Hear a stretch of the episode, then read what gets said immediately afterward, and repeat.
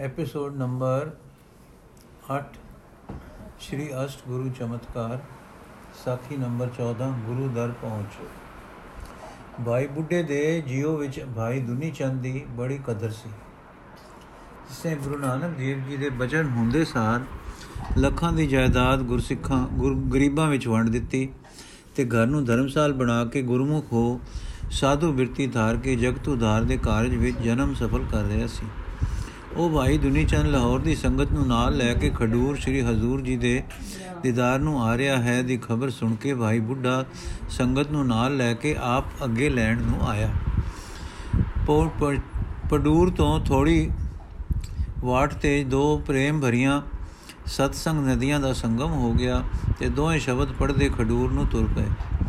ਦੁਨੀ ਚੰਦ ਤੇ ਹੋਰ ਮੁਖੀ ਲਾਹੌਰ ਤੋਂ ਇਹ ਖਿਆਲ ਲੈ ਕੇ ਟੁਰੇ ਸਨ ਕਿ ਰਸਦ ਵੀ ਚੋਖੀ ਲੈ ਚੱਲੋ। ਤੰਬੂ ਕਨਾਤਾਂ ਤੇ ਉਤਾਰੇ ਦੇ ਸਾਰੇ ਸਮਾਨ ਵੀ ਲੈ ਚੱਲੋ, ਲੈ ਲਓ। ਕਿਉਂ ਜੇ ਅਜੇ ਥੋੜੇ ਦਿਨ ਗੁਰੂ ਪ੍ਰਕਾਸ਼ ਹੋਏ ਹਨ, ਖਡੂਰ ਵਿੱਚ ਸਮਾਨ ਉਤਨੇ ਨਹੀਂ ਹੋਣੇ ਜਿਤਨੇ ਕਰਤਾਰਪੁਰ ਸਨ। ਪਰ ਪਹੁੰਚ ਕੇ ਕੀ ਡਿੱਠੋ ਨੇ ਕਿ ਮੰਡਪ ਬਣਿਆ ਖੜਾ ਹੈ। ਸੋ ਪਹਿਲਾਂ ਉਸ ਮੰਡਪ ਅੰਦਰ ਗਏ, ਜਿੱਥੇ ਗੁਰੂ ਦਾ ਸਿੰਘਾਸਨ ਸਜ ਰਿਹਾ ਸੀ ਤੇ ਜਿੱਥੇ ਸਵੇਰੇ ਦੀਵਾਨ ਲੱਗਦਾ ਸੀ। ਇਹ ਭਾਵੇਂ ਕਦਾਂ ਭਾਵੇਂ ਕੱਖਾਂ ਕਾਨਿਆਂ ਬਾਸਾ, ਸਿਰ, ਸਿਰਕੀਆਂ ਦਾ ਸੀ, ਪਰ ਕਾਫੀ ਵੱਡਾ ਸੀ ਤੇ ਪ੍ਰਭਾਵ ਅੰਮ੍ਰਿਤਮਈ ਸੀ। ਸਿੰਘਾਸਨ ਉਹ ਸੀ ਜਿਸ ਦੀ ਬਾਬਤ ਗੁਰੂ ਨਾਨਕ ਦੇਵ ਜੀ ਨੇ ਗੁਰੂ ਅੰਗਦ ਦੇਵ ਜੀ ਨੂੰ ਗੱਦੀ ਦੇ ਕੇ ਆਖਿਆ ਸੀ ਕਿ ਮੇਰਾ ਸਿੰਘਾਸਨ ਮਾਈ ਵਿਰਾਈ ਦੇ ਘਰ ਪਿਆ ਹੈ ਅਤੇ ਉਸ ਉੱਤੇ ਜਾ ਬੈਠਣਾ। ਇਸ ਵੇਲੇ ਭੋਗ ਪੈ ਚੁੱਕਾ ਸੀ। ਗੁਰੂ ਜੀ ਬਾਹਰ ਮਿਲ, ਮੈਲ ਬਾਹਰ ਸੈਲੇ ਤੇ ਗਏ ਹੋਏ ਸਨ। ਸੰਗਤ ਸਿੰਘਾਸਨ ਨੂੰ ਨਮਸਕਾਰ ਕਰ ਉਦਵਾਲੇ ਪਰਿਵਾਰ ਪਰਿਵਾਰ ਪਾ ਕੇ ਬੈਠ ਗਈ ਤੇ ਪੰਜ ਸ਼ਬਦ ਗਾਇਨ ਕੀਤੇ। ਇਸ ਵੇਲੇ ਭਾਈ ਦੁਨੀ ਚੰਦ ਨੇ ਭਾਈ ਸੈਣ ਵੱਲ ਤੱਕ ਕੇ ਕਿਹਾ, ਵੀਰਾ, ਦੇਖ ਗੁਰੂ ਕੇ ਘਰ ਕਾਦੀ ਕਮੀ ਹੈ? ਕਮੀਆਂ ਸਾਡੇ ਵਿੱਚ ਵਸਦੀਆਂ ਹਨ। ਕਿਵੇਂ ਇੱਥੇ ਗੁਰੂ ਪ੍ਰਕਾਸ਼ ਹੁੰਦੇ ਹੀ ਪਹਿਲ ਚਹਿਲ ਪਹਿਲ ਹੋ ਗਈ ਹੈ? ਅਸੀਂ ਉਹ ਹਾਂ ਹੈ ਗੁਰੂ ਨਾਨਕ, ਤੂੰ ਪੂਰਾ। ਤੂੰ ਪੂਰਾ ਹਮ ਉਰੇ ਹੋਛੇ, ਤੂੰ ਗੌਰਾ ਹਮ ਹੋਰੇ। ਇਸ ਤਰ੍ਹਾਂ ਦੀਆਂ ਗੱਲਾਂ ਬਾਤਾਂ ਹੁੰਦਿਆਂ ਨੂੰ ਸ੍ਰੀ ਗੁਰੂ ਜੀ ਬਾਹਰੋਂ ਆ ਗਏ, ਸੰਗਤ ਆ ਪਹੁੰਚੀ, ਸੁਣ ਕੇ ਮੰਡਪ ਵਿੱਚ ਆ ਗਏ ਤੇ ਸਿੰਘਾਸਨ ਤੇ ਬਿਰਾਜ ਗਏ। ਪਹਿਲੋਂ ਤਾਂ ਸਾਰੀ ਸੰਗਤ ਨੇ ਮੱਥਾ ਟੇਕਿਆ, ਫਿਰ ਦੂਰੀ ਚੰਦ ਦੀ ਵਿਉਂਤ ਮੁਜਬ ਇੱਕ ਇੱਕ ਨੇ ਉੱਠ ਕੇ ਮੱਥਾ ਟੇਕਿਆ ਤੇ ਅਸ਼ੀਰਵਾਦ ਲਈ। ਭਾਈ ਸੈਣ ਸਾਰਿਆਂ ਦੇ ਨਾਮ ਤੇ ਕੋਈ ਕੋਈ ਗੱਲ ਬਿਨੇ ਕਰਦਾ ਗਿਆ। ਦੁਨੀ ਚੰਦ ਸਭ ਤੋਂ ਪਿੱਛੇ ਬੈਠਾ ਸੀ। ਹੁਣ ਅਖੀਰ ਤੇ ਆਪ ਆ ਕੇ ਚਰਨਾਂ ਨੂੰ ਲਿਪਟ ਗਿਆ। ਗੁਰੂ ਜੀ ਪਛਾਣਦੇ ਸਨ। ਚਰਨਾਂ ਨਾਲ ਲਿਪਟੇ ਪਿਆਰੇ ਦੀ ਪਿੱਠ ਤੇ ਹੱਥ ਦੇ ਵੇ ਫੇਰ ਕੇ ਅੱਖਣ ਲੱਗੇ, ਸਭ ਕੁਝ ਲੁਟਾ ਕੇ ਸ਼ਾਹ ਬਣਨ ਵਾਲੇ ਸਜਣਾ, ਤੂੰ ਹੈ ਪੂਰਾ ਸ਼ਾਹ।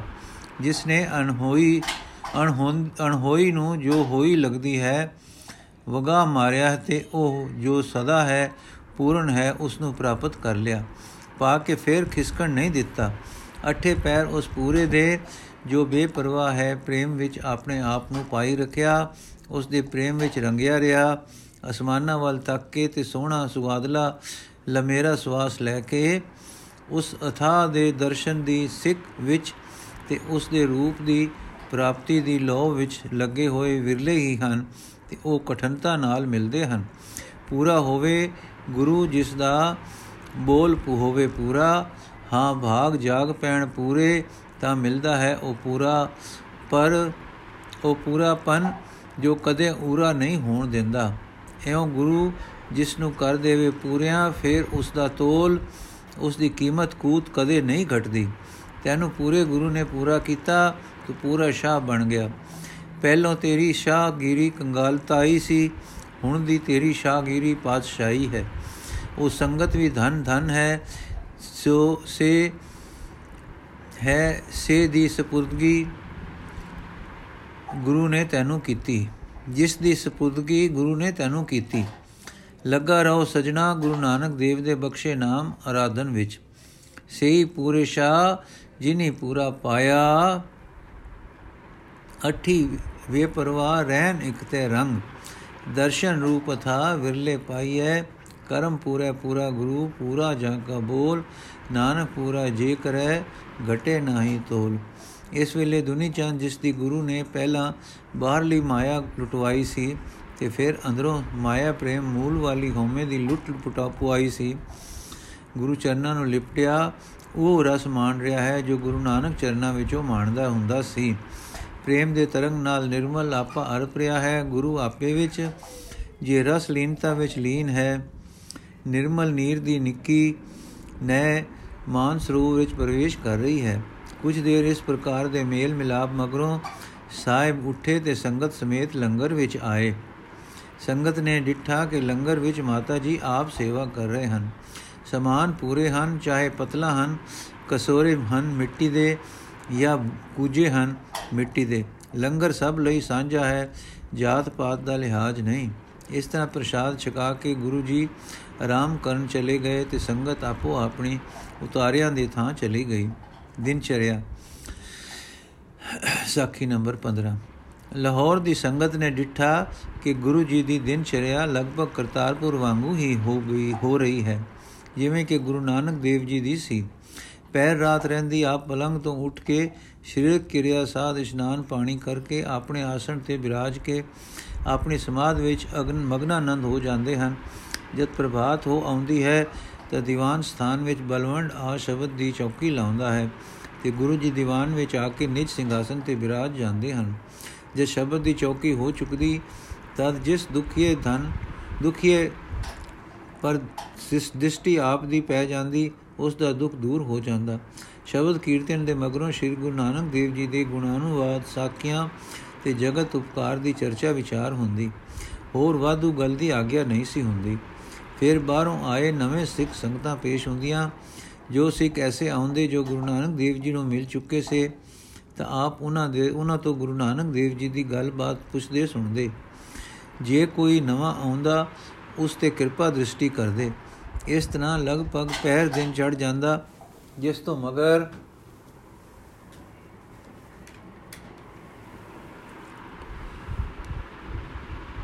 ਇਸ ਤੋਂ ਮਗਰ, ਮਗਰੋਂ ਲੰਗਰ ਤਿਆਰੀ ਜੀ ਦੀ, ਤਿਆਰੀ ਦੀ ਖਬਰ ਆਉਂਦੀ, ਭਾਈ ਬੁੱਢਾ ਅਰਦਾਸ ਕਰਦਾ, ਸਭਨਾ ਸਮੇਤ ਗੁਰੂ ਜੀ ਲੰਗਰ ਵਿੱਚ ਜਾਂਦੇ ਤੇ ਪੰਗਤ ਲਾ ਬੈਠਦੇ।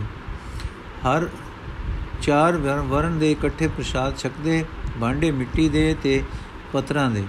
ਇੱਕ ਪੰਗਤ ਵਿੱਚ ਬੈਠ ਕੇ ਪ੍ਰਸ਼ਾਦ ਛਕਣਾ, ਇਸ ਲਈ ਤਰਿਆ ਤੋਰਿਆ ਸੀ ਕਿ ਇੱਕ ਇੱਕ ਆਦਮੀ ਵੱਖਰਾ ਚੌਕਾ ਰਚੇ ਤੇ ਰੋਟੀ ਪਕਾਏ, ਇਹ ਹਟ ਕੇ ਜਾਤੀ ਘ੍ਰਿਣਾ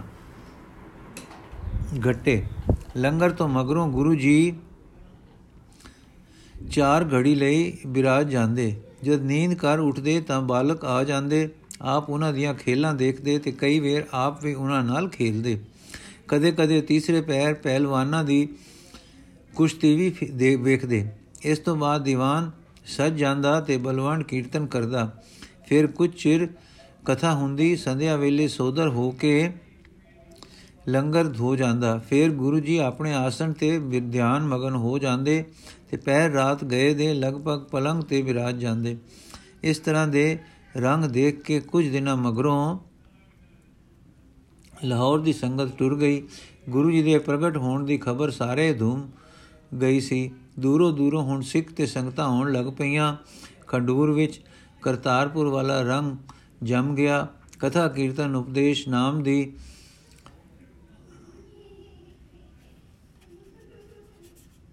ਦਾਤ ਦੇ ਆਤਮ ਜੀਵਨ ਦੀ ਵੰਡ ਦਾ ਪ੍ਰਵਾਹ ਟੁਰ ਪਿਆ। ਪਰ ਗੁਰੂ ਜੀ ਦਾ ਸੰਕੋਚ ਅਲੱਗ ਥਲਗ ਆਪਣੇ ਰੰਗ ਰਹਿਣਾ ਪ੍ਰਵਿਰਤੀ ਵਿੱਚ ਨਿਰਵਿਰਤੀ ਰੰਗ ਖੇਡਣਾ ਇਮ ਰਹੇ ਜਿਵੇਂ ਕੋਈ ਬਨ ਵਿੱਚ ਇਕਾਂਤ ਵਾਸੀ ਰਹਿੰਦਾ ਹੈ। ਯਥਾ, ਇਸ ਪ੍ਰਕਾਰ ਨਿਸ ਦਿਵਸ ਚਿਤਵੈ ਸਿਮਰਨ ਤੇ ਸਤਨਾਮ ਜਵਾਵੇ। ਇਸ ਪ੍ਰਕਾਰ ਨਿਤ ਦਿਵਸ ਖਿਤਾਵ, ਖਿਤਵੈ। ਸਿਮਰਨ ਤੇ ਸਤਨਾਮ ਜਪਾਵੇ। ਆਪਨ ਡਿਗ ਮਾਇਆ ਵਿਵਹਾ ਵਿਦਵਾ ਵਿਵਹਾਰ, ਜ਼ਿਕਰ ਨਾ ਹੀਟ ਦੇਤ ਕਿਸ ਬਾਰ? ਜ਼ਿਕਰ ਨਾ ਹੋਨ ਦੇਤ ਕਿਸ ਬਾਰ? ਹਰਕ ਸੋਗ ਜੇਤਕ ਵਿਦ ਜਾਨਾਨਾ ਇਨ ਕੋ ਸਿੱਖਿਆ ਨ ਕਰੈ ਖਖਾਨਾ। ਇਕ ਰਸ ਬ੍ਰਿਤ ਸਮਾਨ ਜਿਨ ਕੋਰੀ, ਰਾਗ ਨ ਦੁਇਕ ਮਿਤਰ ਨਹਿ ਬੇਰੀ। ਇਕ ਰਸ ਬ੍ਰਿਤ ਸਮਾਨ ਜਿਨ ਕੇਰੀ, ਰਾਗ ਨ ਦੁਇਕ ਮਿਤਰ ਨਹੀਂ ਬੈਰੀ। ਸਦਾ ਆਨੰਦ ਪ੍ਰੇਮ ਰਸ ਪਾਗੇ ਸ਼੍ਰੀ ਨਾਨਕ ਜਮ ਸੇ ਨਿਤ ਲਾਗੇ। ਸ਼੍ਰੀ ਨਾਨਕ, ਜਸ ਸੇ ਨਿਤ ਲਾਗੇ। ਸੂਰਜ ਪ੍ਰਕਾਸ਼, ਰਾਗ ਪਹਿਲਾ, ਅਸੂ 10 16 ਨੰਬਰ ਸਾਖੀ, ਹੁਕਮ ਤੇ ਕਰਮ। ਭਾਈ ਬਿਦ ਜੀ ਦੇ ਪਾਸ ਇੱਕ ਸਿੰਘ ਨੇ ਪ੍ਰਸ਼ਨ ਕੀਤਾ ਕਿ ਜੀ, ਅੱਜ ਆਸਾ ਦੀ ਵਾਰ ਵਿੱਚ ਰਬਾਬੀ ਨੇ ਸ੍ਰੀ ਗੁਰੂ ਅੰਗਦ ਦੇਵ ਜੀ ਦਾ ਸ਼ਲੋਕ ਲਾਇਆ ਸੀ। ਇਹ ਜਗ ਸੱਚੇ ਕੀ ਹੈ ਕੋਠੜੀ? ਸੱਚੇ ਕਾ ਵਿਚਵਾਸ ਇਕ ਨਾ ਹੁਕਮ ਸਮਾਏ ਲੈ, ਇਕ ਨਾ ਹੁਕਮੇ ਕਰੇ ਵਿਨਾਸ਼। ਇਕ ਨਾ ਬਾਣੇ ਕੱਢ ਲੈ, ਇਕ ਨਾ ਮਾਇਆ ਵਿੱਚ ਨਿਵਾਸ। ਇਹ ਵੀ ਆਖ ਨ ਜਾਪੇ, ਜੇ ਕਿਸੇ ਆਣੇ ਰਾਸ। ਨਾਨਕ ਗੁਰਮੁਖ ਜਾਣੀਏ ਜਾ ਕੋ ਆਪ ਕਰੇ ਪ੍ਰਗਾਸ਼। ਇਸ ਸ਼ਲੋਕ ਤੋਂ ਮੈਨੂੰ ਇਹ ਸੰਸਾ ਹੋ ਆਇਆ ਹੈ ਕਿ ਬਖਸ਼ੇ ਗੁਰੂ ਕੇ ਸਦ, ਕਿ ਜਦ ਸਭ ਕੁਝ ਹੁਕਮ ਨੇ ਕਰਨਾ ਹੈ, ਤਾਂ ਸਾਡੇ ਕੀ ਵਸ? ਅਸੀਂ ਕਾਸ਼ ਨੂੰ ਕੁਝ ਕਰੀਏ ਤੇ ਕੀਤੇ ਤੋਂ ਡਰੀਏ ਕਿਉਂ? ਬ੍ਰਿਜ ਜੀ ਸੁਣ ਕੇ ਮੁਸਕਰਾ ਪਏ ਤੇ ਆਖਣ ਲੱਗੇ, ਸਭ ਕੋਈ ਆਪਣੇ ਕੀਤੇ ਦੀ ਜ਼ਿੰਮੇਵਾਰੀ ਤੋਂ ਭਜਣਾ ਚਾਹੁੰਦਾ ਹੈ। ਅਰ ਬਹਾਨਾ ਬਲਦਾ ਹੈ ਕਿ ਮਹਾਂਪੁਰਖਾਂ ਦੇ ਵਾਕਾਂ ਤੋਂ। ਵਾਕ ਹੁੰਦਾ ਕਿਸੇ ਪ੍ਰਥਾਏ ਹੈ ਤੇ ਲੋਕੀ ਲਾ ਲੈਂਦੇ ਹਨ ਕਿਸੇ ਹੋਰ ਪ੍ਰਥਾਏ। ਤੇ ਅਕਸਰ ਆਪਣੇ ਮਨ ਮੰਨੇ ਪ੍ਰਥਾਏ ਤੇ। ਮਹਾਰਾਜ ਜੀ ਦੇ ਇਸ ਵਾਕ ਦਾ ਪ੍ਰਥਾਏ ਤੇਰੇ ਕੀਤੇ ਜਾਂ ਕਰਨੇ ਤੋਂ ਉਚੇਰਾ ਤੇ ਵਿਸ਼ਾਲ ਹੈ। ਆਪ ਜੀ ਫਰਮਾਉਂਦੇ ਹਨ ਕਿ ਜਗਤ ਸੱਚੇ ਦਾ ਰਚਿਆ ਹੋਇਆ ਹੈ, ਰਾਜ ਵਾਂਗੂ ਨਹੀਂ, ਤੇ ਘਰ ਉਸਾਰ ਕੇ ਆਪਣਾ, ਆਪਣੇ ਪਿੰਡ ਚਲਾ ਜਾਂਦਾ ਹੈ, ਪਰ ਮਾਲਕ ਰਾਜ ਵਾਂਗੂ ਨਹੀਂ ਜੋ ਘਰ ਉਸਾਰ ਕੇ ਆਪਣੇ ਪਿੰਡ ਚਲਾ ਜਾਂਦਾ ਹੈ, ਪਰ ਮਾਲਕ ਵਾਂਗੂ ਜੋ ਘਰ ਬਣਾ ਕੇ ਉਸ ਦੇ ਵਿੱਚ ਆਪ ਵਸਦਾ ਹੈ। ਇਹ ਕਿੰਤੂ ਇਹ ਉਸ ਉਹ ਘਰ ਦਾ ਮਾਲਕ ਘਰ ਲਈ ਬੱਧੇ ਨਿਯਮਾਂ ਦਾ ਕੋਈ, ਦਾ ਕੈਦੀ ਵਾਂਗੂ ਬੰਧਾਏ ਮਾਨ ਨਹੀਂ। ਉਸ ਦਾ ਉਹ ਮਾਲਕ ਹੈ ਤੇ ਸੁਤੰਤਰ ਹੈ। ਅਰਥਾਤ ਉਹ ਮਾਲਕ ਹੈ ਜਿਸ ਨੂੰ ਘਰ ਬੰਧਾਏ ਮਾਨ ਨਹੀਂ ਕਰ ਰਿਹਾ। ਇਸ ਘਰ ਵਾਂਗੂ ਇਹ ਜਗਤ ਸਮਝ ਲਓ, ਜੋ ਕਰਤਾ ਪੁਰਖ ਨੇ ਬਣਾਇਆ ਤੇ ਬਣਾ ਕੇ ਉਸ ਦਾ ਕਾਦਰ ਵੀ ਹੈ, ਸੁਤੰਤਰ ਮਾਲਕ ਦੀ ਹیثیت ਵਿੱਚ। ਸੋ ਜਗਤ ਦਾ ਮਾਲਕ ਤੇ ਬਣਾਏ ਨਿਯਮਾਂ ਵਿੱਚ ਬੱਧਾ ਹੈ, ਪਰ ਉਹ ਜਗਤ ਮਾਲਕ ਨੂੰ ਕਿਸੇ ਨਿਯਮ ਵਿੱਚ ਨਹੀਂ ਬੰਨ ਸਕਦਾ। ਉਹ ਮਾਲਕ ਸੁਤੰਤਰ ਹੈ, ਸੁਛੰਦ ਹੈ।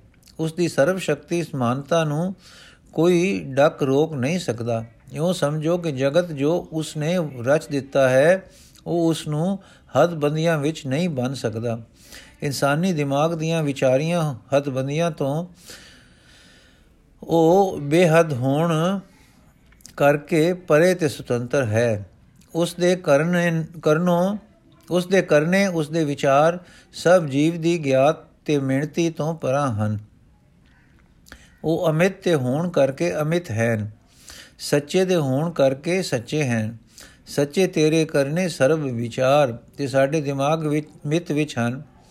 ਇਸ ਲਈ ਉਸ ਦੇ ਵਿਚਾਰ ਕੀਤੇ ਕਰਨੇ ਸਾਡੇ ਲਈ ਹੁਕਮ ਨਾ ਕਹਿਆ ਜਾਈ ਅਕਤ ਹਨ। ਸਿੱਖ ਫੇਰ ਸਾਨੂੰ ਕੁਝ ਥੋ ਪਤਾ ਨਹੀਂ ਲੱਗ ਸਕਦਾ। ਬ੍ਰਿਧ ਕਰਤਾ ਕਾਦਰ ਕਰੀਮ, ਜਿਸ ਤੇ ਮਿਹਰ ਕਰਕੇ ਆਪਣਾ ਚਾਨਣਾ ਪਾ ਦਿੰਦਾ ਹੈ, ਉਹ ਗੁਰਮੁਖ ਕਹਿੰਦਾ ਹੈ। ਜਿਸ ਪਰ ਚਾਨਣਾ ਪੈ ਦੇਂ, ਪਾ ਦਿੰਦਾ ਹੈ, ਉਹ ਗੁਰਮੁਖ ਕਹਿੰਦਾ ਹੈ। ਜਿਸ ਪਰ ਚਲਣਾ, ਚਾਨਣਾ ਪੈ ਗਿਆ, ਉਸ ਕਰਤਾ ਪੁਰਖ ਨੂੰ ਪ੍ਰਾਪਤ ਹੋ, ਉਹ ਕਰਤਾ ਪੁਰਖ ਨੂੰ ਪ੍ਰਾਪਤ ਹੋ ਜਾਂਦਾ ਹੈ। ਇਸ ਵਿੱਚ ਸਹਿਨਤ ਇਹ ਹੈ ਕਿ ਉਸ ਗੁਰਮੁਖ ਦਾ ਸਤਸੰਗ ਕਰੋ, ਤਾਂ ਜੋ ਤੁਸਾਂ ਵੀ ਪ੍ਰਕਾਸ਼, ਤੁਸਾਂ ਤੇ ਵੀ ਪ੍ਰਕਾਸ਼ ਪਵੇ। ਸਿੱਖ, ਮੈਂ ਜਾਤਾ ਸੀ ਕਿ ਇਸ ਦਾ ਅਰਥ ਹੈ ਗੁਰਦੁਆਰਾ ਜਾਣੀਦਾ, ਜਣੀਂਦਾ ਹੈ, ਜਿਸ ਤੇ ਆਪ ਪ੍ਰਕਾਸ਼ ਪਾ ਦੇਵੇ। ਗੁਰਦੁਆਰਾ ਜਾਣੀਂਦਾ ਹੈ, ਜਿਸ ਤੇ ਆਪ ਪ੍ਰਕਾਸ਼ ਪਾ ਦੇਵੇ।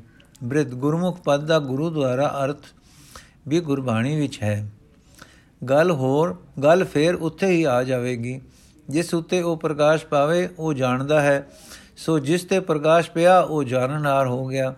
ਦੁਨੀ ਵਿੱਚ ਉਹ ਰਹੀ ਕਿ ਉਸ ਦਾ ਸਤਸੰਗ ਕਰੇ, ਕਰੋ। ਸਿੱਖ, ਫੇਰ ਜੇ ਜੋ ਅਸਾਂ ਕੁਝ ਕੀਤਾ, ਬ੍ਰਿਧ ਆਪੇ ਬੀਜ ਆਪੇ ਹੀ ਖਾਓ। ਸਾਡੇ ਲਈ ਇਹ ਨਿਯਮ ਹੈ। ਅਸੀਂ ਇਸ ਪਰ ਤੁਰੀਏ। ਸਾਡੇ ਕਰਨੇ ਤੇ ਵਿਚਾਰ ਮਾਇਆਵੀ ਹਨ ਤੇ ਹੱਦ ਵਿੱਚ ਹਨ। ਪਰ ਉਹ ਕਰਤਾ ਪੁਰਖ ਅਮਿਤ, ਬਲ ਅਮਿਤ ਗਿਆਨ ਵਾਲਾ ਸਾਨੂੰ ਰਚ ਕੇ ਤੇ ਵਿਆਪਕ ਹੋਣ ਕਰਕੇ ਇਸ ਤਰ੍ਹਾਂ ਦੇ ਨਿਯਮਾਂ ਨਾਲ ਆਪ ਨਹੀਂ ਨਾ ਬਚ ਗਿਆ। ਉਸ ਦੇ ਅਖਤਿਆਰ ਤੇ ਕਰਨੇ ਸੱਚੇ ਹਨ। ਸਵੈਛੰਦ ਸੁਤੰਤਰ, ਬੇਰੋਕ ਤੇ ਅਮਿਤ ਹਨ। ਜਿਸ ਨੂੰ ਚਾਹੇ ਮਿਹਰ ਨਾਲ ਕੱਢ ਲਵੇ, ਜਿਸ ਨੂੰ ਚਾਹੇ ਆਪਣੇ ਰਾਹੇ ਤੁਰਿਆ ਰਹਿਣ ਦੇਵੇ। ਬੇਹੱਦ ਦੇ ਵਸੀਕਾਰ ਨੂੰ ਤੁਸੀਂ ਹੱਦ ਨਾ ਲਾਓ।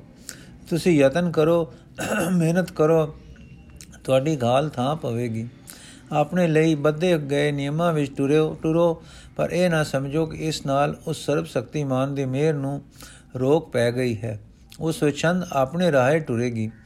ਕੀ ਜਾਣੀਏ ਤੁਸੀਂ ਕਿਰਪਾ ਪਾਤਰ ਬਣ ਜਾਣਾ ਹੈ। ਇਸ ਲਈ ਕਰੋ ਕਾਰ, ਸਭ ਕਰੋ, ਹੀਲਾ, ਭਜਨ, ਪਾਠ, ਅਰਦਾਸ, ਬੰਦਗੀ ਦਾ ਪਰ ਨਾਲ ਹੀ ਟੇਕ ਰੱਖੋ ਮੇਰਾ ਦੀ। ਤਾਂ ਨਾਲ ਹੀ ਟੇਕ ਰੱਖੋ ਮੇਰਾ ਤੇ। 17ਵੀਂ ਸਾਖੀ, ਗੁਰਬਾਣੀ, ਗੁਰ ਸਾਖੀ। ਪ੍ਰਾਣਾ ਤੋਂ ਪਿਆਰੇ ਗੁਰੂ ਦੇ ਵਿਛੋੜੇ ਮਗਰੋਂ ਗੁਰੂ ਅੰਗਦ ਦੇਵ ਜੀ ਦੇ ਪਹਿਲੇ ਦਿਨ ਤਾਂ ਮਾਈ ਵਿਰਾਈ ਦੇ ਘਰ ਪਿਆਰੇ ਦੀ ਯਾਦ ਵਿੱਚ ਨਿਮਗਨ ਬੈਠਿਆਂ ਬੀਤੇ। ਫਿਰ ਸਦ ਆਈ ਸੰਗਤ ਦੀ, ਸਾਡੇ ਵੱਲ ਵੀ ਧਿਆਨ ਕਰੋ। ਗੁਰੂ ਨਾਨਕ ਦੇਵ ਦੀ ਆਗਿਆ ਚਿਤ ਕਰਕੇ ਇਹ ਵੀ ਉਹਨਾਂ ਦੀ ਸੇਵਾ ਹੈ। ਆਪ ਜਗਤ ਪ੍ਰੇਮ ਵਿੱਚ ਵੀ ਸਮਾਂ ਦੇਣ ਲੱਗ ਪਏ। ਇਹ ਸੰਗਤ ਪ੍ਰੇਮ ਆਪ ਦਾ ਕੀ ਸੀ? ਜਗਤ ਨਿਸਤਾਰਨ ਜਿਵੇਂ ਧਾਰਦੇ ਸਨ ਸ੍ਰੀ ਗੁਰੂ ਨਾਨਕ ਦੇਵ ਜੀ। ਇਹ ਕੰਮ ਕਰਦਿਆਂ ਆਪ ਦਾ ਆਪਾ ਤਾਂ ਰਹਿੰਦਾ ਹੈ ਸੱਚੇ ਦੀ ਲਿਵ ਵਿੱਚ। ਤੇ ਫਿਰ ਆਏ ਜੀ ਨੂੰ ਵਰੋਸ ਵਰੋਸਾਏ ਨੂੰ ਵਰੋਸਾਇਆ ਕੇ ਟੋਰਦੇ ਹਨ। ਸ਼ਰਧਾ ਧਾਰ ਕੇ ਆਇਆ ਖਾਲੀ ਨਹੀਂ ਗਿਆ। ਕਿਉਂ ਇਉਂ ਹੋ ਰਹੇ ਹਨ ਦੋਵੇਂ ਕੰਮ? ਆਪਣੇ ਰੰਗ ਰਵੇ, ਅਕੇਲਾ ਦਾ ਤੇ ਅਵਰੇ ਨਾਮ ਜਪਾਵੇ ਦਾ। ਹੁਣ ਆਪ ਦੀ ਇੱਕ ਨਵੇਂ ਕੰਮ ਦੇ ਚਾਉ ਵਿੱਚ ਆਏ ਹੁਣ ਆਪ ਜੀ ਇੱਕ ਨਵੇਂ ਕੰਮ ਦੇ ਚਾਉ ਵਿੱਚ ਆਏ ਜਿਸ ਵਿੱਚ ਇੱਕ ਪਾਸੇ ਤਾਂ ਪਿਆਰੇ ਗੁਰੂ ਦੀ ਯਾਦ ਦਾ ਸਵਾਦ ਮੌਲ ਦਾ ਵੱਧਦਾ ਰਹੇ ਦੂਜੇ ਪਾਸੇ ਜਗਤ ਦਾ, ਉਸ ਸਮੇਂ ਦੇ ਜਗਤ ਦਾ ਤੇ ਅੱਗੇ ਆਉਣ ਵਾਲੇ ਜਗਤ ਦਾ ਹੁੰਦਾ ਰਹੇ ਨਿਸਤਾਰਾ। ਆਪ ਦੇ ਜੀਵ ਵਿੱਚ ਰਸ ਭਰੀ ਪ੍ਰੇਰਣਾ ਉਪਜੀ ਕਿ ਪਿਆਰੇ ਗੁਰੂ ਦੀ ਬਾਣੀ ਇੱਕ ਥਾਂ ਇਕੱਠੀ ਕੀਤੀ ਜਾਵੇ ਤੇ ਜੀਵਨ ਸਮਾਚਾਰ ਜੀਵਨ ਸਮਾਚਾਰ ਲਿਖੇ ਜਾਣ। ਇਸ ਕੰਮ ਲਈ ਲੋੜਾਂ ਹਨ। ਪਹਿਲਾ ਅੱਖਰ, ਨੰਬਰ 2 ਬਾਣੀ ਤੀਜਾ ਜੀਵਨ ਸਮਾਚਾਰ। ਅੱਖਰ ਤਾਂ ਬਣ ਚੁੱਕੇ ਸਨ ਗੁਰਮੁਖੀ। ਇਹ ਵਿਉਂਤੇ ਸਨ। ਆਪ ਹੀ ਗੁਰੂ ਅੰਗਦ ਦੇਵ ਜੀ ਨੇ ਤੇ ਗੁਰੂ ਨਾਨਕ ਦੇਵ ਜੀ ਦੇ ਹੀਨ ਹਯਾਤ ਤੇ ਤਦੋਂ ਹੀ ਇਸ ਵਿੱਚ ਕੁਝ ਬਾਣੀ ਵੀ ਲਿਖੀ ਗਈ ਸੀ। ਇੱਕ ਪੋਥੀ ਗੁਰੂ ਨਾਨਕ ਦੇਵ ਜੀ ਦੀ ਗੁਰੂ ਅੰਗਦ ਦੇਵ ਜੀ ਪਾਸ ਹੈਗੀ ਵੀ ਸੀ। ਜਿਵੇਂ ਲਿਖਿਆ ਹੈ ਕਿ ਤੁਖਾਰੀ ਰਾਗ ਦੀ ਬਾਣੀ ਮਹੱਲਾ ਪਹਿਲਾ ਦੀ ਪੋਥੀ ਗੁਰੂ ਨਾਨਕ ਦੇਵ ਜੀ ਨੇ ਗੁਰੂ ਅੰਗਦ ਦੇਵ ਜੀ ਨੂੰ ਦਿੱਤੀ ਸੀ। ਆਸਾ ਦੀ ਵਾਰ ਸ਼ੇਖ ਬ੍ਰਹਮ ਇਬਰਾਹਿਮ ਫਰੀਦ ਦੇ ਗੱਦੀ ਨਸ਼ੀਨ ਅਤੇ ਦੁਨੀ ਚੰਦ ਪਰਥਾਏ ਹੋਈ ਸੀ। ਉਹ ਕੀਰਤਨ ਵਿੱਚ ਪਰਮਿਣਤ ਸੀ ਤੇ ਗੁਰੂ ਜੀ ਪਾਸ ਹੈ ਸੀ। ਹੋਰ ਇਕੱਠੀ ਕਰਨ ਦਾ ਪ੍ਰਬੰਧ ਵਿੱਚ ਇਹ ਕੀਤਾ ਕਿ ਜਿੱਥੇ ਬਾਣੀ ਦਾ ਪਤਾ ਸੀ ਜਾਂ ਲਗਣਾ ਮੰਗ ਕਰ ਘਲੀ। ਪਤਾ ਸੀ ਜਾਂ ਲੱਗਾ ਮੰਗ ਕਰ ਘਲੀ। ਜਿਵੇਂ ਕੁਝ ਬਾਣੀ ਹੰਸੂ ਲੁਹਾਰ ਤੇ ਸਿਹੇ ਛਿਬੇ ਪਾਸੋਂ ਹੈ ਸੀ। ਫਿਰ ਜਦ ਕੋਈ ਗੁਰੂ ਨਾਨਕ ਪ੍ਰੇਮੀ ਆਇਆ ਤਾਂ ਉਸ ਤੋਂ ਪਤਾ ਕਰਨਾ ਕਿ ਤੁਸਾਂ ਪਾਸ ਕੋਈ ਗੁਰੂ ਦਾ ਸ਼ਬਦ ਜਾਂ ਬਾਣੀ ਹੈ, ਜਿਸ ਪਾਸ ਹੋਵੇ ਲੈ ਲੈਣੀ ਜਾਂ ਉਤਾਰਾ ਕਰਵਾ ਲੈਣਾ। ਇਸ, ਜਿਸ ਤਰ੍ਹਾਂ ਮਲਾਰ ਦੀ ਵਾਰ ਦੀਆਂ 27 ਪੌੜੀਆਂ ਕਸ਼ਮੀਰ ਦੇ ਬ੍ਰਹਮਦਾਸ ਪਾਸ ਸ਼ਾਰਦਾ ਅਖਰਾਂ ਵਿੱਚ ਹੈ ਸਨ। ਜਦੋਂ ਦਰਸ਼ਨਾਂ ਨੂੰ ਆਇਆ ਤਾਂ ਇਹ ਵਾਰ ਉਸ ਤੋਂ ਮਿਲੀ। ਮਾਜ ਦੀ ਵਾਰ ਦੀਆਂ ਪੌੜੀਆਂ ਸੈਦੋਂ ਗੋਏ ਪਾਸ। ਉਸ ਦੀਆਂ ਪੌੜੀਆਂ ਸੈਦੋਂ ਗੋਏ ਪਾਸ, ਉਸ ਦੀਆਂ ਆਪਣੀਆਂ ਲਿਖੀਆਂ ਟਾਕਰੇ ਅੱਖਰਾਂ ਵਿੱਚ ਹੈ ਸਨ। ਇਸ ਸ਼ੈਦੋ ਗੋਏ ਨੇ ਰਾਮਕਲੀ ਮਹੱਲਾ ਪਹਿਲਾ ਦੀ ਕੁਝ ਬਾਣੀ ਵੀ ਲਿਖੀ ਸੀ, ਜੋ ਸਿੱਧਾ ਪਰਥਾਏ ਸੀ। ਯਥਾ ਜਿਤ ਦਰ ਵਸੈ, ਸੁਰਤ ਸ਼ਬਦ ਸਾਖੀ ਮੇਰੀ ਸਿੰਘੀ ਸੁਣ ਮਾ ਸ਼ਿੰਦਰਾ ਨਾਨਕ ਬੋਲੇ ਆਦ। ਸ਼ੈਦਪੁਰ ਸੰਡਿਆਲੀ ਦੀ ਕਤਲ ਸਮੇਂ ਉਚਾਰੇ ਸ਼ਬਦ ਝਾੜੂ ਕਲਾਲ ਨੇ ਲਿਖੇ ਲਿਖ ਲਏ ਸਨ। ਉਸ ਪਾਸੋਂ ਮਿਲ ਗਏ, ਮਿਲ ਪਏ। ਸਿੱਧ ਗੋਸ਼ਟ ਅਜਿੱਤੇ ਰੰਧਾਵੇਂ ਤੋਂ ਮਿਲੀ। ਵੈਸੇ ਤਾਂ ਗੁਰੂ ਜੀ ਤ੍ਰਿਕਾਲ ਗਏ ਸਨ। ਆਪ ਨੂੰ ਆਪਣੇ ਗੁਰੂ ਦੀ ਬਾਣੀ ਦਾ ਸਾਰਾ ਥੋ ਸੀ, ਪਰ ਇਨਸਾਨੀ ਨੁਕਤੇ ਤੇ ਜੋ ਪ੍ਰਬੰਧ ਕੀਤਾ ਸੀ, ਸੋ ਇੱਥੇ ਥੋੜਾ ਦੱਸਿਆ ਹੈ। ਗੁਰੂ ਅੰਗਦ ਦੇਵ ਜੀ ਸ੍ਰੀ ਗੁਰੂ ਜੀ ਨੂੰ ਉਹਨਾਂ ਦੀ ਵੱਡੀ ਉਮਰੇ ਮਿਲੇ ਸਨ। ਇਸ ਕਰਕੇ ਆਪ ਜੀ ਨੇ ਗੁਰੂ ਜੀ ਦੀ ਪਹਿਲੀ ਉਮਰ ਦੇ ਸਮਾਚਾਰ ਆਪ ਨਹੀਂ ਸਨ ਵੇਖੇ ਹੋਏ। ਸੋ ਤੀਸਰਾ ਕੰਮ ਜੋ ਆਪ ਨੇ ਆਰੰਭਿਆ, ਉਹ ਸੀ ਗੁਰੂ ਨਾਨਕ ਦੇਵ ਜੀ ਦੇ ਜੀਵਨ ਸਮਾਚਾਰ ਦਾ ਇਕੱਤਰ ਕਰਨਾ।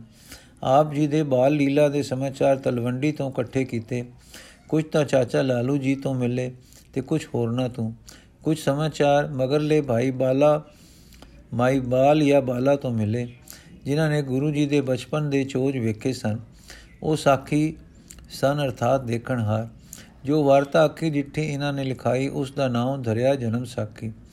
ਅਰਥਾਤ ਜਨਮ ਸਮੇਂ ਜਾਂ ਬਾਲ ਲੀਲਾ ਦੀ ਅੱਖੀਂ ਦੇਖੀ ਹੋਈ, ਉਗਾਈ ਜਾਂ ਗੱਲਬਾਤ। ਇਸ ਤੋਂ ਉਪਰੰਤ ਫਿਰ ਇਸ ਤਰ੍ਹਾਂ ਹੋਇਆ ਕਿ ਜਦੋਂ ਕੋਈ ਗੁਰੂ ਨਾਨਕ ਪ੍ਰੇਮੀ ਦਰਸ਼ਨਾਂ ਨੂੰ ਆਇਆ ਤਾਂ ਉਸ ਨਾਲ ਵਰਤੀ ਗੱਲਬਾਤ ਜਾਂ ਉਸ ਦੇ ਸਾਹਮਣੇ ਹੋਈ ਗੱਲਬਾਤ ਲਿਖਵਾ ਲਈ।